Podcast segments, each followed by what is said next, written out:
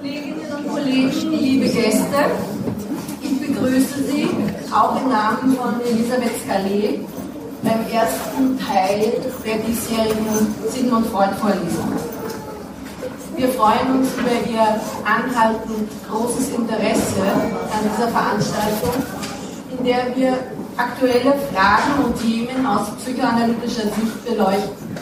Das Thema alte und neue Identitäten kein neues Thema. Identitäten und auch verschiedene Identitäten tauchten, wenn auch unter anderer Überschrift, zum Beispiel im Mittelalter schon auf. Ein solches Beispiel erwähnt der Mittelalterforscher Ernst Kantorowitz, demzufolge es im Mittelalter einen Bischof gab, der trotz des Zölibats ganz offiziell eine Frau heiratete. Er sei schließlich beides, argumentierte der Mann, Baron und Bischof. Als Baron stünde ihm das Heiraten zu. Und dann, wenn er sich als Bischof verstünde, würde er sich ohne dies an den Zölibat halten. Identität als Begriff ist ein neuzeitliches Konzept. Der Bischof hat sich nicht die explizite Frage nach seiner Identität stellen können, weil es Identität als Selbstzuschreibung, als eine Beschreibung, für wen ich mich selbst halte, so noch gar nicht gab. Das psychoanalytisch wirkmächtigste Konzept der Identität von Erik Erikson stammt ähnlich wie Freuds Todestrieb-Hypothese aus Erfahrungen, die mit Krieg zusammenhängen.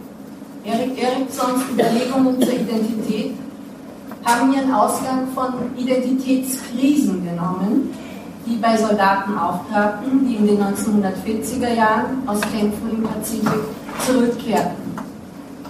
Erikson schreibt über sie in Kindheit und Gesellschaft, ich zitiere, Sie wussten, wer sie waren. Sie besaßen eine persönliche Identität.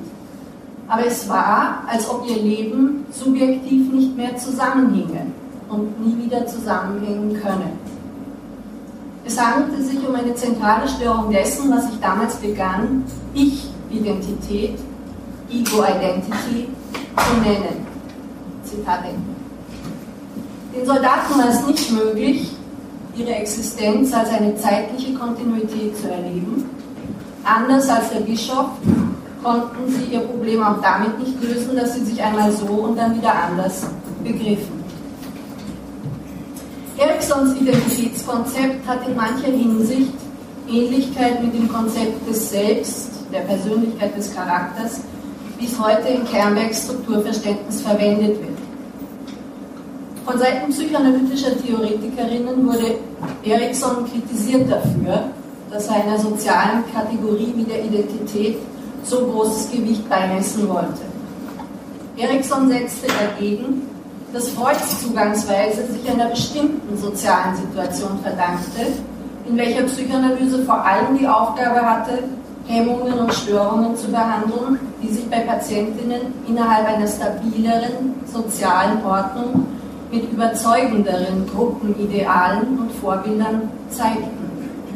Im Unterschied dazu würden seine, Eriksons Patientinnen daran leiden, dass ihnen solche Vorbilder suspekt waren oder gar abgingen.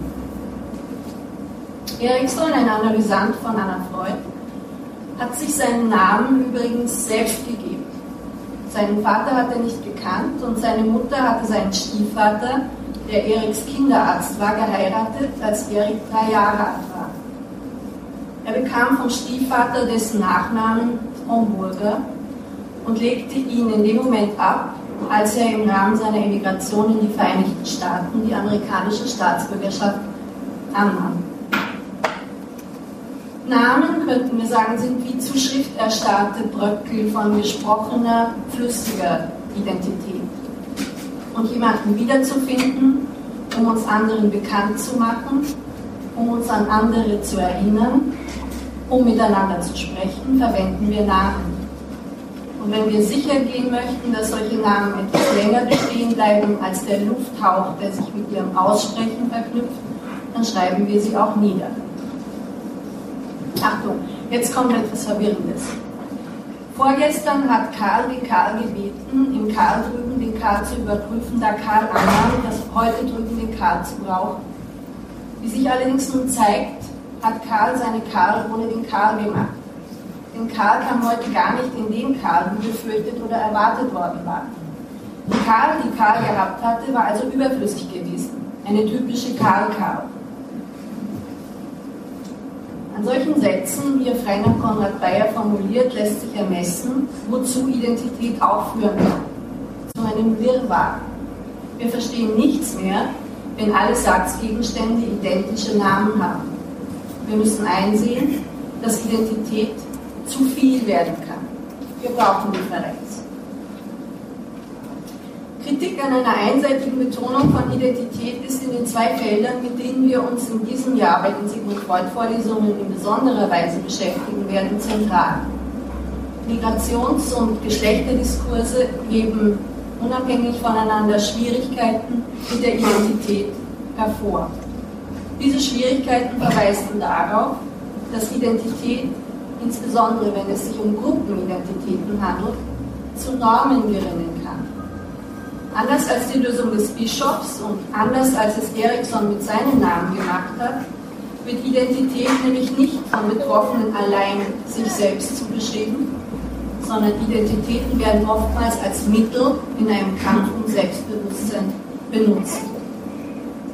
Nationale und politische Identitäten, die im Rahmen von Flüchtlingsbewegungen verstärkt ins Bewusstsein getreten sind, werden auf diesem Weg Teil von hasserfüllten Identitätsdiskursen.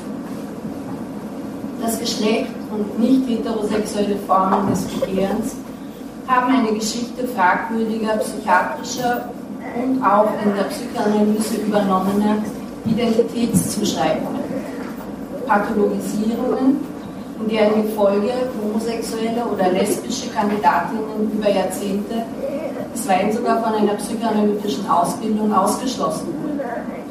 Identität hat sich dabei vor allem in eine Vorschrift verwandelt, ist in Gefahr, Teil eines vor allem von Macht- und Herrschaftsansprüchen geprägten Diskurses zu sein. Da braucht es niemanden zu wundern, dass Identität oder gar Identitäres an vielen theoretischen Orten heutzutage gar keinen guten Ruf hat.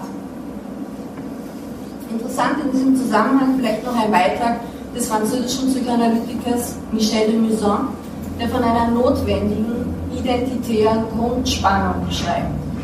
Was ist damit gemeint?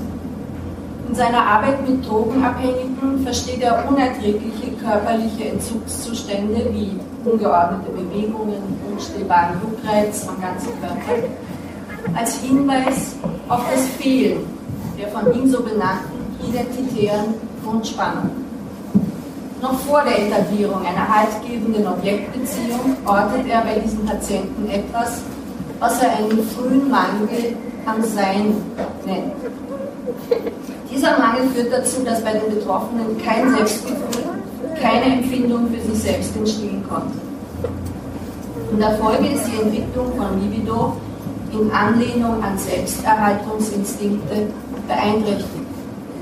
Die Ausformung einer libidinösen Triebstruktur findet nicht statt, weil die identitäre Grundspannung fehlt. Die Applikation von Rauschmitteln dient der Kompensation eines unlustvollen, lustlosen und identitätsarmen Zustands.